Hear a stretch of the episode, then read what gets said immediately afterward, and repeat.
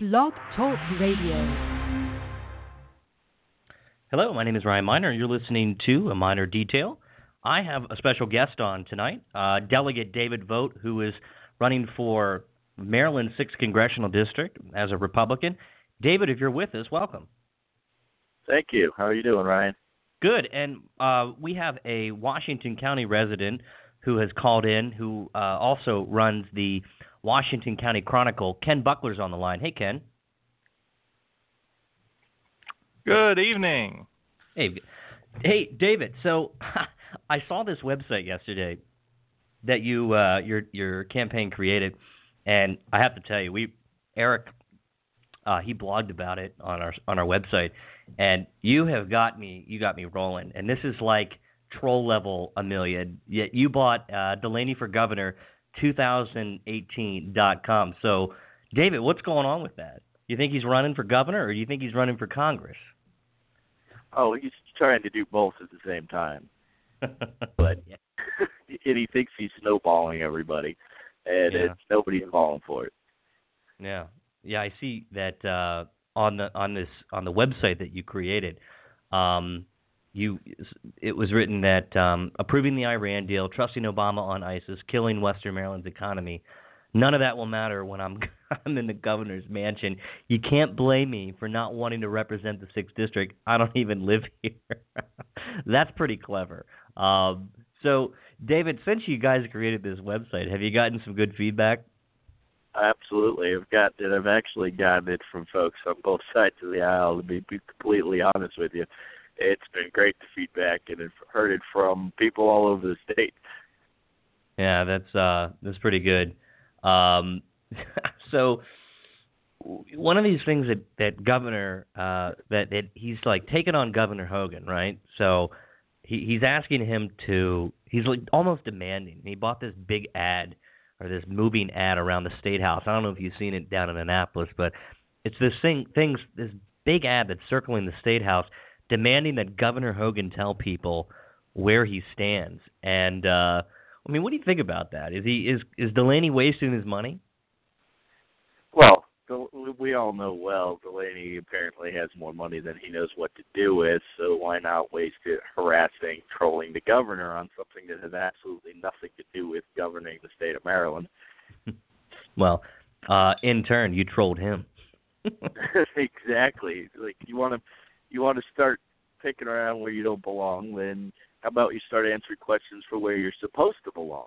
And that's you know with the district you don't represent, even though you you claim to, and start being real with the people that elected you, and they can see the true colors of the guy that will hopefully not be there at the end of the year. Uh, we're we're hoping, and I know that you are you are uh, running for this job, and you're hoping that uh, you can take on Governor uh, Governor. Here I am already calling him Governor. Uh, see, see, he's you. The website's confused me so much already that I here I'm thinking that this guy's already running for governor, but we know he is um, because, and you know, in all fairness, I, I I've I've talked to Congressman Delaney one on one last year, and for for what it's worth, I- I really he's a nice person. I don't know David if you've met him one on one, but he's he's actually a decent guy. He he really is. that I, I wouldn't argue with at all. Uh, Congressman Delaney and I have had plenty of conversations at a mutual different playing field. In fact, he was just down here a couple of weeks Mhm. ago in front of the Western Maryland delegation talking to about different things. So he and I have plenty good conversations, and I agree. He's he's a nice guy. He Mhm. just I agree, and I I held out for his vote on the Iran deal, and I interviewed him on this same program, and he he gave very thoughtful answers to my questions. He spent about a half an hour with me, David, and you know I I honestly thought he was going to vote against this deal. In fact, he had cover to do it, uh, given that Ben Cardin had come out against the deal before he decided that he that Delaney was going to vote for it, and so um, uh, this deal went down in in September of last year, and I I was just really surprised. And you had spoken out against the deal um, on multiple occasions, and I'm assuming your position hasn't changed, and you still believe that the Iran deal was an awful thing. Oh, absolutely. It, in fact, I would double down on it. But because now we've seen multiple occasions where they've you know breached the the contract that President Obama signed with them and put this bad deal into place. So Mm-hmm. I it's even more of a heinous deal than we originally even thought. And Yeah. Um, I, I was shocked myself to see that Congressman Delaney supported it. And on top of that, not only did he tell you a bunch of things that suggested he might not, but he had the audacity to sit in a synagogue with men and women that he Yeah. betrayed. Well, they certainly weren't happy with him. I mean, they had some pointed questions, and they weren't.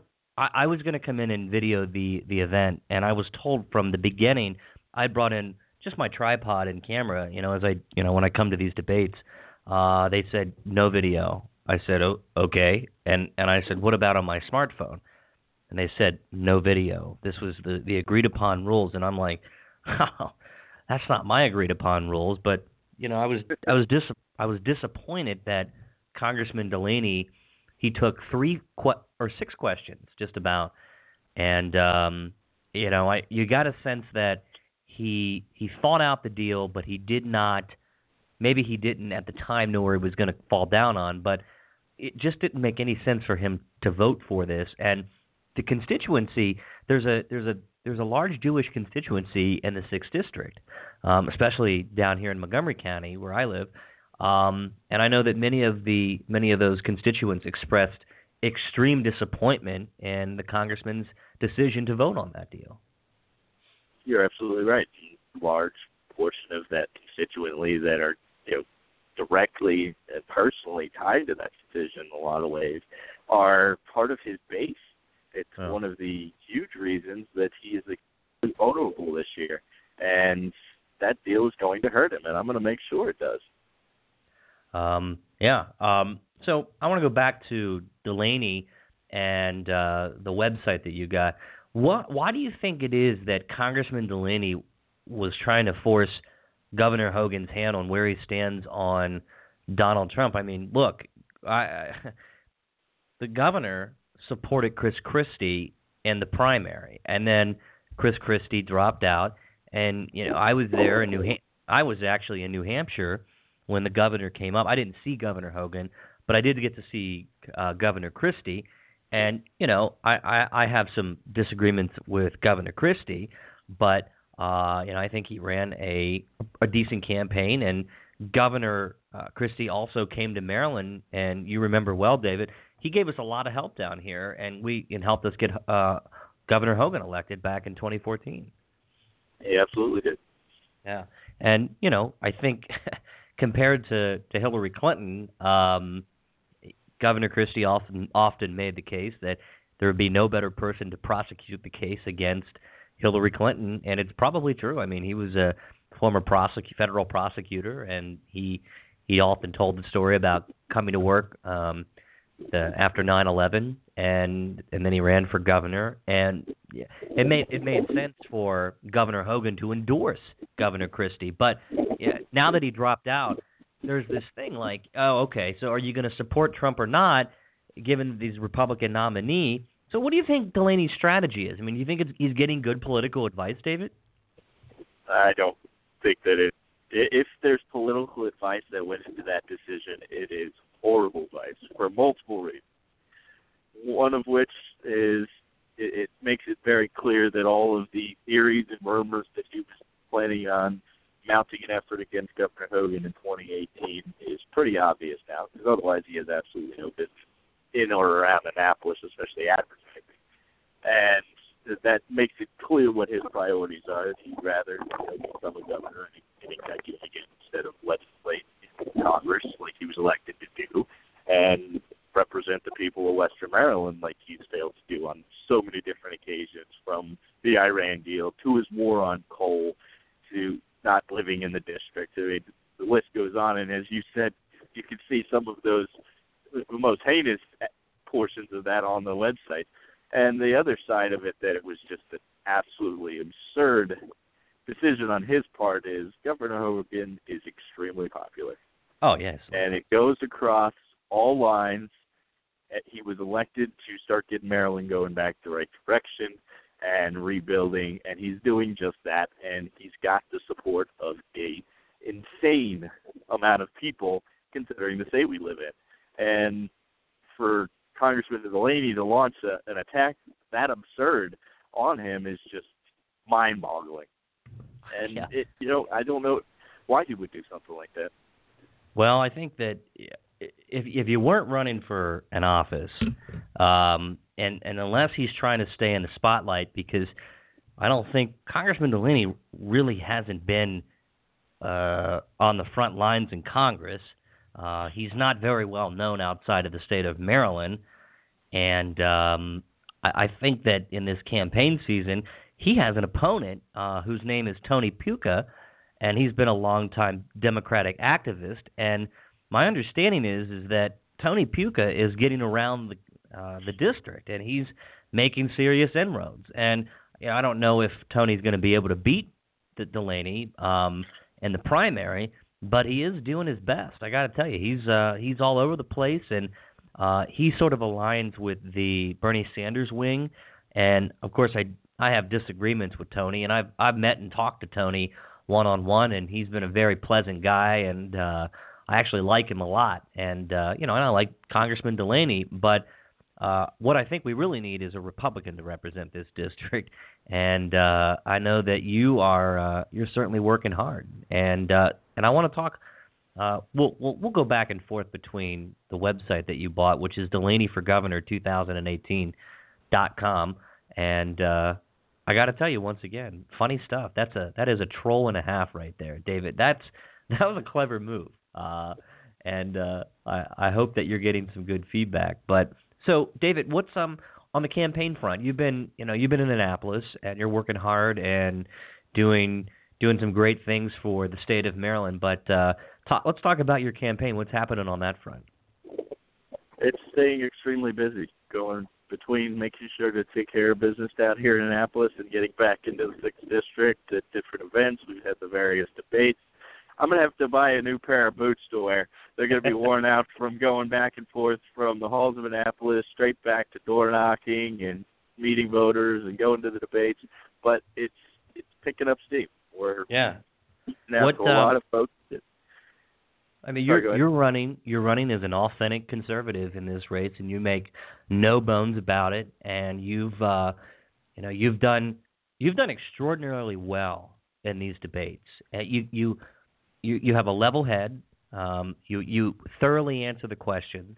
Uh, I've been really impressed by the way that you've um, you've handled yourself. And now the you know the debate started back in January, and um, yeah, you know this the the debates have highlighted some obvious differences that you have with some of your opponents.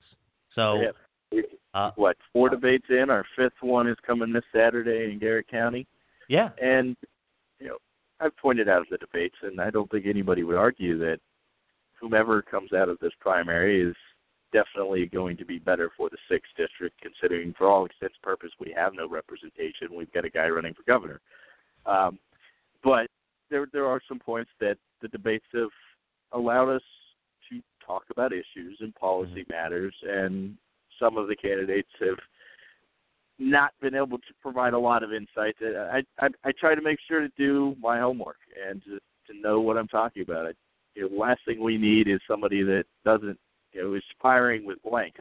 We got to have someone that's prepared, educated on the issues, and going in and ready to actually get in there and do a job and help give Western Maryland a voice. And uh, at, at the end of the day, we also need someone that's going to have the ability to stand next to John Delaney on a stage in May, August, November, whatever the case may be, if he's willing to step up to a debate and go toe to toe with him and make people realize that we don't need this guy. Well, I think it's one noticeable characteristic about your campaign that you're unafraid to take the congressman on, and and I'm not saying that your opponents are not, and many of them have taken on Congressman Delaney, but you've you've brought the fight directly to him, and you have pointed out on many occasions, not only at the debate, but and in other areas where you're campaigning around the district, um, you've pointed out specifics, um, meaning that you've talked about policy where you have serious disagreements, and we talked about one earlier in this evening, which is um, the Iran deal, and there are many others. But when you go up to, we're going to be in Garrett County this weekend, um, and those folks up there, it is so markedly different atmosphere, and it's it's a world of difference between Garrett County all the way down to Montgomery County where I live. I mean, look, I Kim and I live in North Potomac. We we shouldn't even be in the sixth district. I mean, the sixth district should not go this far, and that's a result of the Democrats gerrymandering that.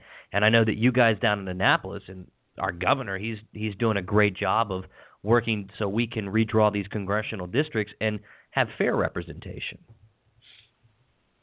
Exactly, and that's one of the major issues that uh, I believe we'll be able to continue to be proactive and work on a common sense answer instead of the you know, crayon drawings that we ended up with for the congressional district maps. And at the end of the day, you know, like you just said, Montgomery County doesn't fit in the district, and it, lines could have been far better drawn. And there's, and but that to say is it's still part of the district and there's still a large portion of Montgomery County that this sitting congressman doesn't even represent anymore. Oh yeah. And that, but there are differences in policy issues that are very important to Montgomery County, Frederick County, Washington, and Garrett, Allegany. It's different from each county, and that's one of the other elements that we've seen in the four debates so far, and I believe will also come up Saturday. Is you've got to know what those differences are, oh, yeah. and that that definitely marks a difference between the candidates in the primary because not everyone has the knowledge on what those differences are to be able to actually get their finger on the pulse and win the hearts and minds of everybody in each of these counties because they're all important in all five of the counties that are in the district. But yeah. also to highlight that Delaney doesn't know what's important in each of these counties. Um, yeah, I my our friend Ken Buckler, who is from who lives up in Washington County, he's on the line, and um, you know, Ken, have you have you watched or listened to some of these debates? I don't think I've seen you at one, but have you caught them on YouTube or anything like that? Uh, I've listened to uh, bits and pieces of them. Um, unfortunately, you know, my work keeps me pretty busy trying to run my own business at the same Mm-hmm. time as uh, doing uh, cybersecurity for uh, a federal agency. Yeah. So, well, uh, Ken, you know, yeah. you have we have delegate Vogt on on the line here, and he's he's talking about the congressional campaign, and as a constituent, Yeah. uh, Ken, you are you you're not a registered Republican anymore, right? That is correct. Uh, I actually this past year uh, I switched from Republican to Libertarian. Oh, well, uh, there's many libertarian issues at stake, and uh, you know, and, and I think they, they coincide with conservative and, and libertarian issues. But you know, Ken, now that you you know we have delegate Vogt on the line, um, you know what what are you looking for in a representative up in Washington County? What what are the kind of things that uh, right. you'd you'd like to see? Uh, you know, if delegate Vogt would go on and become the nominee um, from the primary, and then represent the Republican Party. Um, you know, even though that you're a libertarian, would Yeah. would, would delegate Vogt be someone that you could vote for in the general? Well, you, you know, I, I have to say, I kind of agree with what you said before, in that, you know, I, I think that definitely, probably whoever we end up getting uh, as a Republican candidate is probably going to be a much better candidate than than uh, the incumbent. Um, you know, now I have I have met Delaney as well. Uh, Delaney's a, a nice guy. Uh, however, I do have a lot of concerns with his uh, views towards individual liberties, uh, especially his views towards uh, firearms. Mhm. So, for example, uh, HR 4269, the assault weapons ban of 2015, yeah. uh, Delaney co-sponsored that. well, let's let um, David Vogt. We, Uh, have David, a serious issue there. Uh, yeah, I agree. and and delegate Vogt. You, you know, Ken just brought up a great point. Um, do you think that your, I mean, do you think that your stance on Second Amendment issues um, are are much different than Congressman Delaney's? Absolutely. Congressman Delaney wants to join the President Obama bandwagon, what Martin O'Malley horribly in Maryland, and continue to restrict our Second Amendment rights. And I have a target of a terrorist that I put 48 caliber rounds 50 times into on my door in Annapolis. That's the first thing people see when they come to my office.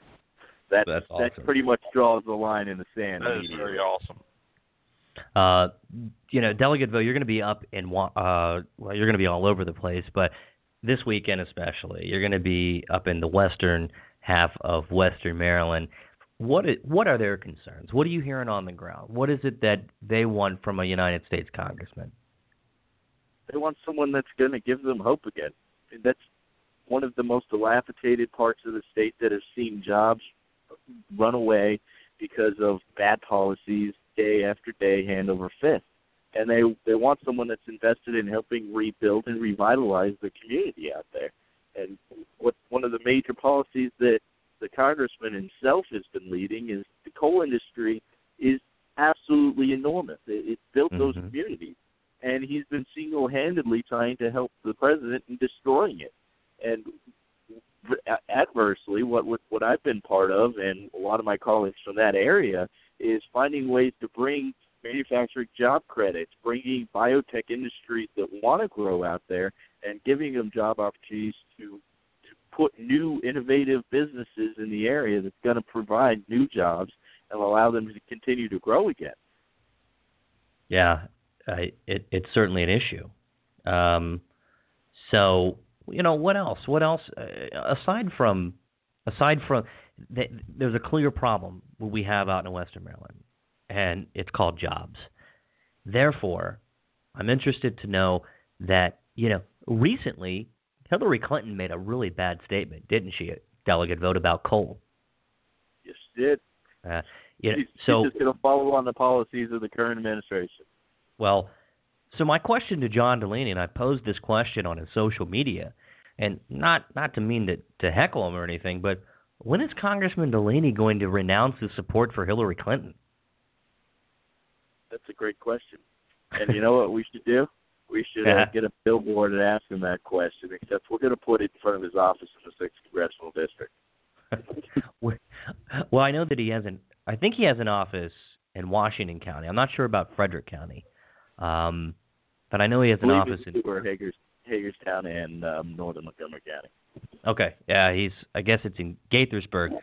Um, you know, when you go to Congress and you know you win this primary and you go on to beat uh, Congressman Delaney, would would you have an office out in Western Maryland? Absolutely. That's good. I'm going to put that, an office everywhere we can get an office.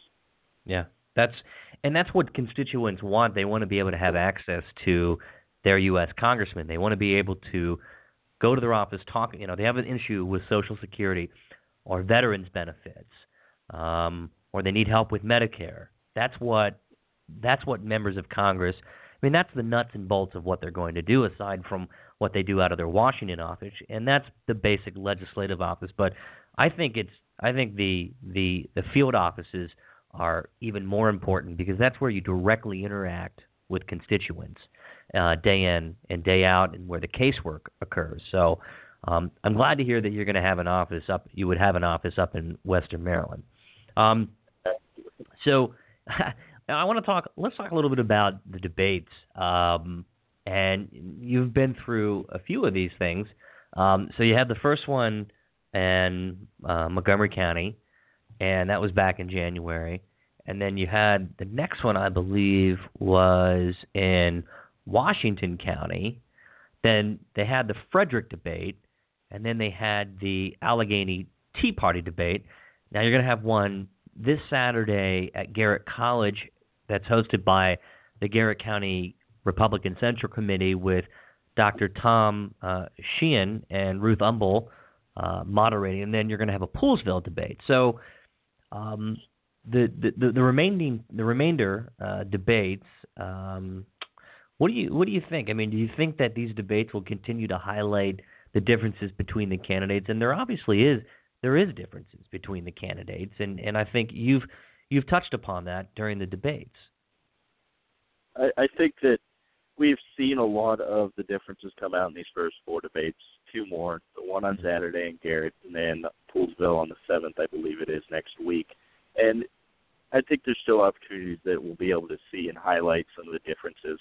But what I really feel is important and what I plan on going into these debates with is what really needs to be said and noticed is exactly how we're going to defeat John Delaney and how we're going to go in there and point the areas that he has failed out and take it to them because that's what needs to be known by the voters is who's going to win in November.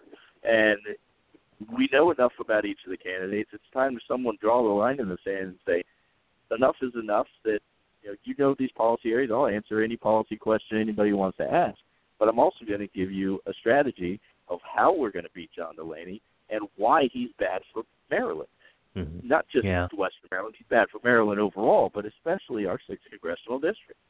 No, I I think you're right on. Um, and I, I I want to applaud you because you've you've kept your, a level head, and some of these debates have sort of been wacky.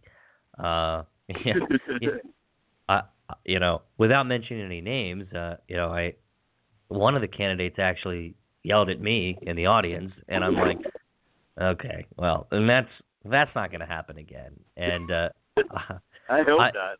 yeah, I mean, I made the mistake of responding to that guy, but uh I've also noticed, David, that you know you drive in and out of uh the uh, the district all the time, and you know up in you live up in Frederick County, but um there's a there's a lot of uh there's a lot of it, uh I see one candidate's signs all over the place, and I'm not sure they're quite legal. That's all I'm going to say. I, I'm just not sure that they're placed on properties where this person got permission. I haven't heard of one that's legally placed yet. Not to mention, none of them have any uh, FCC regulation guidelines on them. Um, well, and, and and and that particular person has sort of been um, an interesting an interesting character um, in the debates. Uh, and you know, the first debate was it had all the media, the press there in Montgomery County, and uh, it was it was defined by the abortion question, and um, and I think there's some noticeable differences between some policy right there. And would would you agree? Yes, I, I agree completely. That, that that's probably one of the most pronounced areas that we've seen in the debates, Mhm. and I I think it's come up in all four so far. That that is one of the areas that there's a big difference between uh, some of the candidates in the primary. Um, and and and that's an issue. Do you think that's an issue that is um, very important on the minds of voters in, in, in Maryland and, and the sixth district? it's it's an issue that we don't hear openly discussed a lot national politics anymore.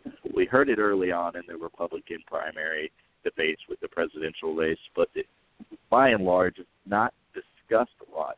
Really, something that should be. 71% of voters, this is both parties, believe we Mhm. should have stricter laws. 71%. That's a landslide on every level of market and that's something that needs to be concerned. If it, it doesn't always need to be the only thing we talk about, because there's plenty of policy issues that are very prevalent and important, but it isn't one that should be pushed under the rug.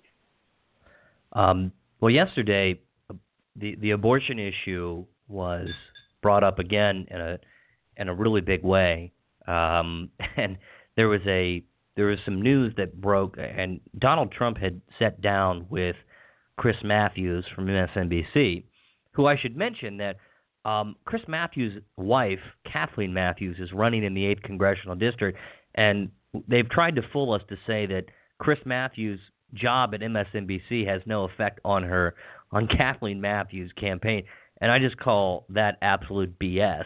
Uh, come on, really? You know, give me a break. Uh, but the the abortion issue was brought up again yesterday, and and I just want to I want to put this into context. Um, Donald Trump he got into a discussion with Chris Matthews, and I think Chris Matthews asked a leading question. Um, and I'm still trying to figure out exactly what Trump said, as I do with a couple of his statements.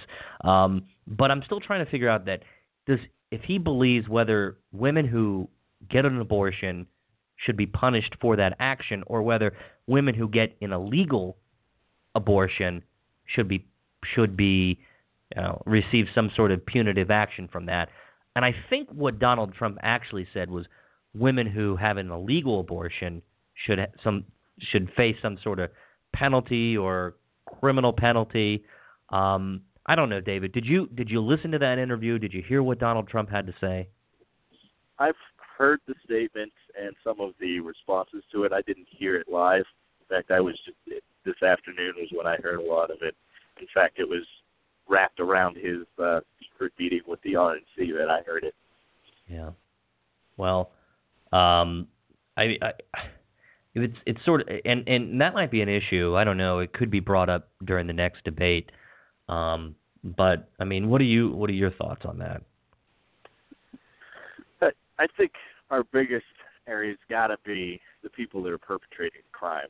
It's the doctors that are committing these crimes, especially mm-hmm. illegal illegal abortions. I mean, we are way beyond any time in medical history or even in this conversation since the Supreme Court ruled 40 years ago that there's illegal abortions happening, and that is what the I think Donald Trump's focus should have been on is the criminals that are perpetrating the crime. Uh, well, I I agree. Um, and w- look what happened to Kermit Gosnell. I mean, that's a perfect example. I mean, that guy was disgusting. Uh, that you know, and and he was met with justice. Um, and and and that was put to a stop. And I, I'm assuming you have watched the Planned Parenthood videos, and I don't know if if you did, and I'm I'm assuming you did, but I was outraged when I watched those videos. Yes, I didn't have to get very far in before I'd seen more than I needed to see. I'm a father. I'm a father with a five-year-old and a three-year-old son. Yeah. It is heartbreaking. It is absolutely heartbreaking. I couldn't watch it. I really, I, I just, I, I couldn't, I couldn't do it. I mean, it was, it was shocking. Um, but you know, I want to, you know, I know that Governor Hogan has, has, you know, back to Delaney Hogan here, but you know, thinking, thinking about how Governor Hogan has played this out, um, many people do want to know, you know, if Donald Trump is the Republican nominee, can he count on our vote? And with me, um, I have a lot of policy disagreements with Governor Hogan or with with with Donald Trump. Um, and you know, as a party, we come together and we support the eventual Republican nominee. And just you know, any one of the candidates that are running minus one candidate in the sixth congressional district, I would feel comfortable. So seven out of the eight, I would feel comfortable, more than comfortable voting for. You know, whether it be yourself, Frank Howard, Amie Hoeber, Terry Baker, Scott Chang, uh, Chris Mason, uh, Harold Painter, and uh, oh, I'm missing one, but that was intentional. Uh, so, you know, I I think that, that that there's this this this pressure that Delaney is intentionally mounting to say, "Oh, you're going to support Donald Trump if he's," and and Governor Hogan actually spoke out and said, "Maybe not." You know, I don't, and and but I think you guys in Annapolis have far more things to worry about than being harassed on where you're going to stand on the presidential race. I mean, you guys are down in Annapolis. You're busy. This is like you know you're busy with legislation, committee hearings. You're you're going to lots of meetings. I mean, come on. I mean, give me a break, John Delaney. You're you're out here telling Governor Hogan to take his focus off of his job, and Governor Hogan's just like he doesn't miss a beat. He hasn't missed a beat. Given his last year, it's pretty impressive. I got to tell you, very impressive. Yes, to go through what he did in his personal life and to still be able to focus on doing his job, he's been unwavering. And I think absolutely, so. It's a distraction that we definitely do not need to have a congressman parading around with a big old billboard. Which, honestly, to me, I've tried to go between meetings, go to the floor, and we've got this billboard blocking the way to get into the chamber to do what we're here to do, the people's work. Yeah. Just we don't want or need that distraction here, and it just highlights and exemplifies the fact that he's apparently distracted from doing what he was elected to do.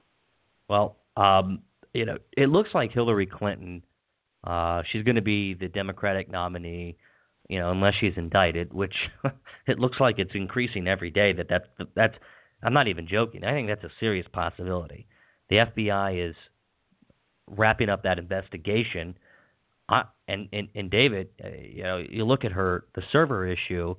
Um, I people have have been indicted for a lot less than what have Hillary, you know, and Hillary Clinton is still gone free. I mean, w- wouldn't you agree? Oh, absolutely. We've seen people that have been thrown in jail faster than she's been able to get through this just getting indicted, and it's shocking that she has not. She's been able to tiptoe and avoid it, probably by large, by and large, by her you know buying political favors, and it's absolutely despicable that she's been able to avoid it.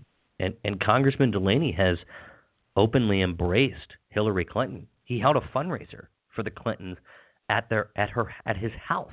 He held yeah, back in 2000 and I guess 12 when when Congressman Delaney was first running. I believe he he had um, he had Bill Clinton's uh, endorsement. So what does that tell you? Congressman Delaney, it's sort of interesting that he's calling on Hogan, um, who hasn't even endorsed Trump at all, to, to denounce him, yet he's already actively and openly embracing Hillary Clinton, who could be well on her way to a federal jail cell, um, and yet he is, you know, he sees no problem with his support for Hillary Clinton. So I think that's going to be a real problem because I know a lot of people. We know between you and me, um, you go up in Frederick County, West, you know, Washington, Allegany, and Garrett. Those people, they aren't voting for Hillary Clinton. That's for sure. Absolutely not. So you know, I, I, I just sort of think it's hypocritical for. I think it's I think it's really hypocritical, in fact, that um, John Delaney is making this argument, and uh, we don't know. We don't know what's going to happen at our convention. I mean, David, you, you know, between, and I know you're busy, but um, I mean, do you, what do you think? I mean, what's going to happen at this convention? I mean, it's going to be this is wild. I mean, we haven't seen this this type of uh, sort of division in our party for years. It, it's definitely an aphorism that is mind-boggling. It, it, but it really gives us an accurate depiction of what the state we are as a party and as a nation, really, for that matter. That we're going to go see an open convention is what they're calling it now because they they don't like the word contested for whatever reason, and it's anybody's guess. I I would be shocked if there's not a significant amount of Las Vegas odds makers trying to make money on what happens in this convention, and it's going to be extremely interesting to see play out. Are you gonna Are you gonna have the opportunity to travel to Cleveland and and watch this? I'm hoping to.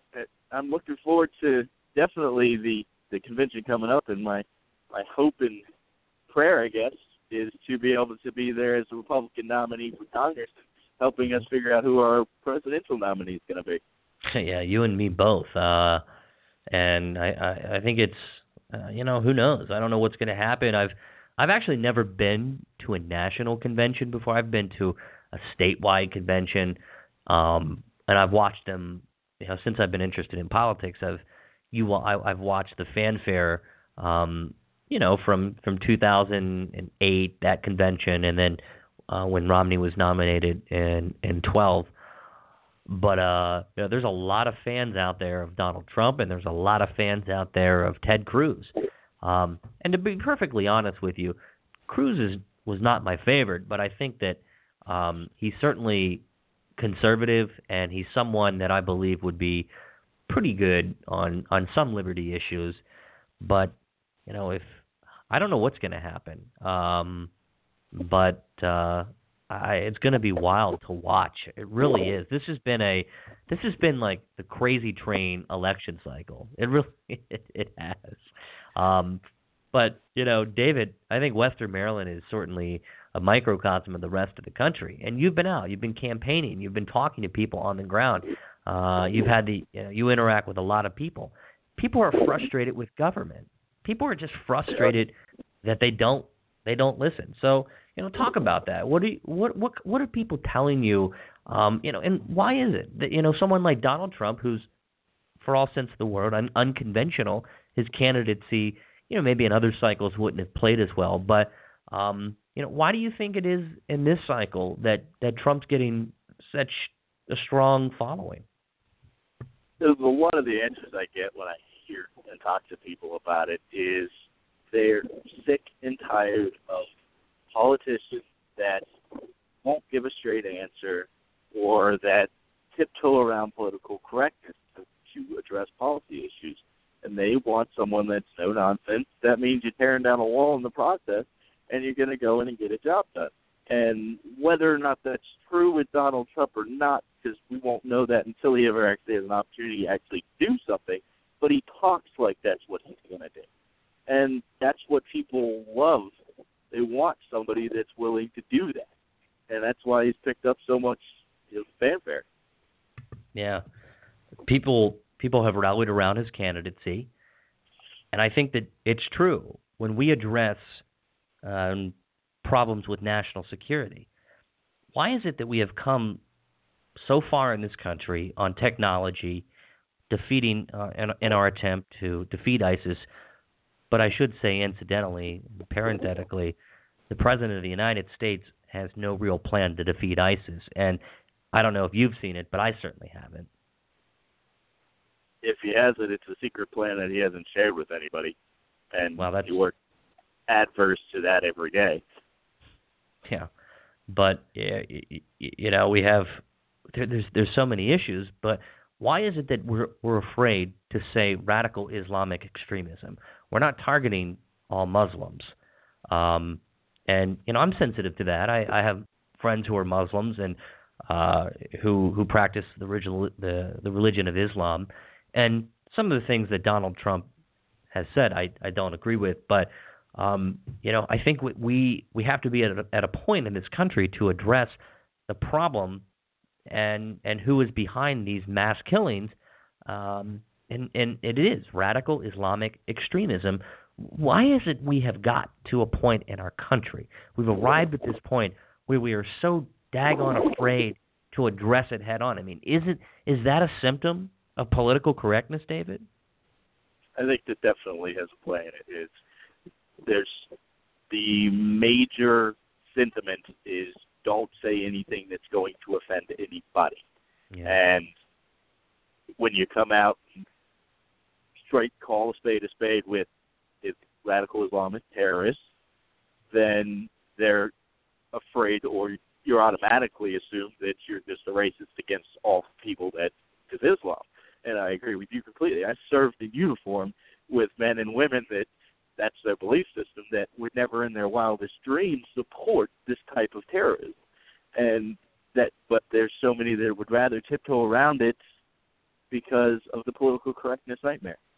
It's always about you know take watching out for somebody else's feelings like last time i checked well you're in a war feelings isn't what's taken into factor it's whether or not you live or die and you're protecting the very freedoms that people died so that they could be there. And political correctness has no place in that.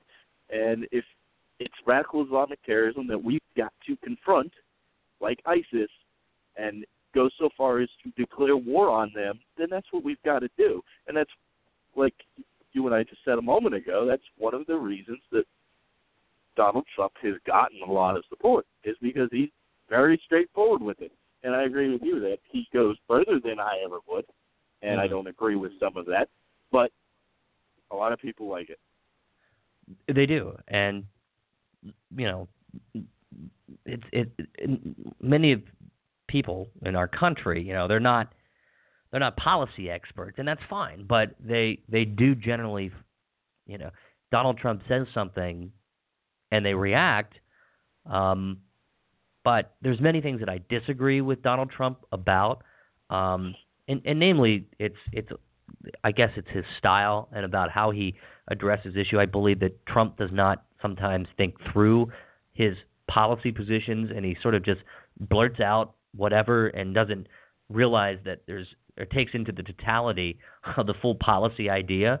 But he does make a good point in that political correctness has destroyed this country, and if we can't address the problem head on, with the concern of you know we, we can't offend this person or that person, then um, quite frankly, we're not going to be able to solve this problem. And the problem is we have a terrorism problem being orchestrated by radical Islamic extremism, and that has to be dealt with. And David, you you put a bill in um, this uh, during this legislative session um, that deals with um, mosques and terrorism involved with mosques. Can you just talk a little bit about that and, and what it means and what the context of the bill is? Well, the bill is the Homegrown Terrorism Prevention Act, and it targets any form of terrorism. It it was largely part of the conversation became lost because the release and the introduction of the bill was you know coincided with President Obama coming to the mosque in Baltimore that has known prior ties to supporting acts of terrorism, and so that became the control of a lot of the what the liberal media or the far left wing wanted to just label me a racist, and that's what it was all about. But it was more than that. It was targeting any form of terrorism. Right now, our most prevalent form of that that we see is radical Islamic terrorism. You can't Yeah. can't tiptoe around that. Yes, that's part of it, but it was to take the tax exempt status away from any organization that may be a nonprofit that are getting a tax shelter from anyone that has no Mhm. indirect or direct ties to supporting forms of terror. And that would apply to more than just mosques if there was a circumstance in which it happened. Right, right. Um, David, I don't, I don't. Somebody had just called in um, from four one eight two nine nine nine, and if this person's on the line, I just want to welcome them. And if caller, if you want to introduce yourself, go ahead. Hey, this is Brandon. How are you, Ryan? Brandon, Brandon, last name Brandon. Frazier. Oh, hey Brandon. Hey, Frazier. Brandon, how how are you doing? Good. Hey, um, I just had a question for Delegate Vogt. Uh, having served over, having served uh, recently in the war on terror, um, how would you kind of sum up the the origin of ISIS or the um, the growth of ISIS, and, and how would how would you uh, in Congress advocate to defeat them? Does that mean boots on the ground for you, and and if so, in what order of magnitude?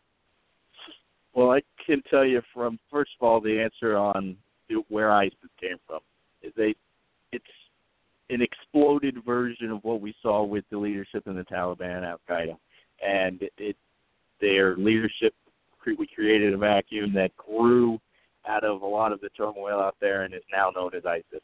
It, it's not a different enemy; it's just a grown, mutilated version. Here, I'll put it in a kind of slightly uh, dramatic term. I, I just saw this Batman versus Superman Doomsday in there. When you attacked him, he grew and got larger if you didn't kill him, and that's what happened. We didn't kill them when we got into these wars. We didn't have a proper strategy to do that, and it exploded, got and turned into ISIS. And as far as how we go about doing that, there are a number of ways that it can be addressed. The first and foremost has got to be we've got to stop tiptoeing around whether or not we're at war with ISIS and declare war on ISIS. For me, as I, I wear my combat boots in Annapolis, most people that have gotten to know me know I wear them everywhere I go because I'm just furthering my service to the country. Putting boots on the ground is absolutely the last answer. We have got to explore all options first, and that starts with going to our allies and coming up with a force together on how we're going to address this. If it's going to be sanctions, then it starts with sanctions. If it's going to be putting you know, air attacks into where we know their strongholds are at, where their weapons caches are at, you know, being funded from, all of those areas cannot be effectively done if we're not putting a burden on our allies to step up to the plate. Because as of yet, to this date, we are carrying the lion's share of the burden of fighting this. Got to get them all together, and I part of what I did in Afghanistan was detainee operations within ISAF, which is the NATO branch that's been kind of running the Afghanistan operations. And so I've been in the room with these other forces that they, by and large, their interests are the same, but that's the ones on the ground. The leadership, we're not holding them accountable. And that's because we don't have a president that actually knows what that means. Do you uh, do you believe or do you buy into what Kasich, what John Kasich says about uh, building the coalition? Um, you know, like former President Bush did. Um, it, I mean, it sounds like you're advocating a course like that before carpet bombing the crap out of every, everything. I mean, uh, what is that? before carpet bombing, then Yeah. yeah, that, uh, anybody that believes that our intelligence agencies and the intelligence that the you know na- international forces has doesn't have enough info to be able to effectively erode their foundation and how they're operating is absolutely absurd. There's but we're not holding them to the fire to say we got to do this together, and Yeah. because we don't have a leader that knows how to do that, nor do we have a leader that seems to even be interested in doing that. Yeah. Great. Well, thanks. Appreciate it. Brandon, hey, thanks so much for for calling in, and we have somebody else calling in. I believe it is Christian. Hi, Christian. Hey, what's going on? Good. Did you have a question for Delegate David Vogt? Uh, it's not necessarily a question per se. I'm just wondering if uh, he will continue to wear his boots if he actually makes it up there in Congress, as opposed to what he's doing up there in Annapolis right now. Absolutely, I'll be wearing them every day. And uh, the actual question is, it's pretty much the same question I had when um, I actually saw you in person. And what I'm concerned about is, why not just stay up in Annapolis and be that voice on the hill? And that's a tough one. And I know you answered me fully when we were in person, but now we're actually on the radio. So I love my job possibly- at Annapolis, and I fully believe that it is important to continue to have those people here in Annapolis advocating and fighting for us. And we're we're going in the right direction with Governor Hogan and more Republicans than we've ever had in the history of the state. And I believe fully that if we're fortunate enough to win this election, that we're going to continue to have that, and we're going to make sure there's another delegate here that's going to continue that fight. Where we're lacking is we don't have that type of voice on Capitol Hill, and I you can't choose when election cycles happen. It's the call the call to duty, and that's what we've got to get on Capitol Hill sooner rather than later. I just love your Call of Duty that you've done on Common Core and trying to dismantle that already Mhm. up there in Annapolis. And I feel like you could do a lot better strides there in Annapolis than fighting in the Congress run. Well, But, yeah, to that's honest that's just my my point of view, and and I, I'd I'd love to see concealed carry actually happen in Annapolis and get that going down the pike through Maryland. Those are like feeling that's a battle we strivable fights. Those are agree. strivable fights instead of being up in Congress and trying to legislate there. State level first. And we got you there. Stay. but yeah, I understand. I understand you want to try and do the Congress run and and and try and put that forth. So I basically said my piece, and yeah, we, we've we've talked this a, quite a bit. Well, Always uh, get the conversation. Christian, it, Say what now? I, I, I said ahead, it's David. always good to talk to you. it's always good to talk with you, David. Christian, if you want to hang on, I still have Ken Buckler, and we have about uh, six and a half minutes. But um, Ken, uh, you have a you had a, you had a question for uh, Delegate Vogt, and uh, it it was revolving around uh, cybersecurity. Yes, yes. So, uh, so Delaney's predecessor, uh, Roscoe Bartlett. Uh, one of the things that I absolutely loved about uh, Mr. Bartlett was his views on trying to protect national infrastructure from EMPs, cyber attacks, Carrington events. Um, you know, since his departure from Congress, I've definitely seen a very large void in that no one seems to be picking up his work. Would you be willing to pick up his work in that trying to protect our critical infrastructure from cyber attacks and EMPs? we we've definitely got to continue some of the efforts that Congressman Bartlett had really was a pioneer for in hardening our system and our infrastructure so that God forbid something were to occur, whether it's an EMP or a solar flare, we talked to Congressman Bartlett about them, that one of the deadliest things that could happen is that the power grid shut down and we don't have any way to to revitalize it. And hardening our infrastructure will allow us to do that and it's something that we do need to be able to address. And I agree with the congressman. I've had conversations with him on that note. And as far as the cybersecurity, I mean, we've seen in a ton of different ways with you know, getting hacked, and just on the privacy side of what that's responded to with it, that is a very, very vulnerable, you know, spot that we've got to you know have an answer for. Ken? That you know I, I absolutely agree. But I mean, you know, like I said, I am a federal contractor. Uh, I do cybersecurity for a federal agency. I'm not going to mention which agency, but I can tell you I am on the front lines, and I do see the agency struggling. And you know, I, I really would love to see you know improvements in that area. You know, get the agencies help. I mean, there there are some efforts out there right now. Uh, there's a uh, effort that DHS has called the CDM, improve uh, continuous monitoring. But I really think there is a lot more that needs to be done. And I agree.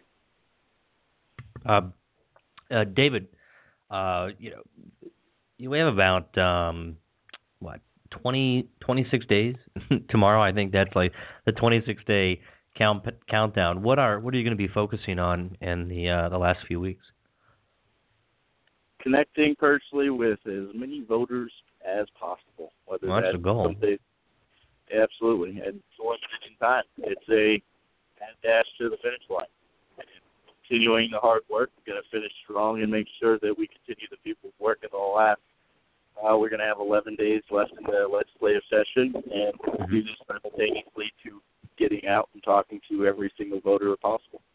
Now, let me ask you: Are you on? Do you have any? I I don't know what candidates are doing as far as media, and to be honest with you, I don't even watch TV that much. Um, but do you have any ads on TV or mailers or anything like that?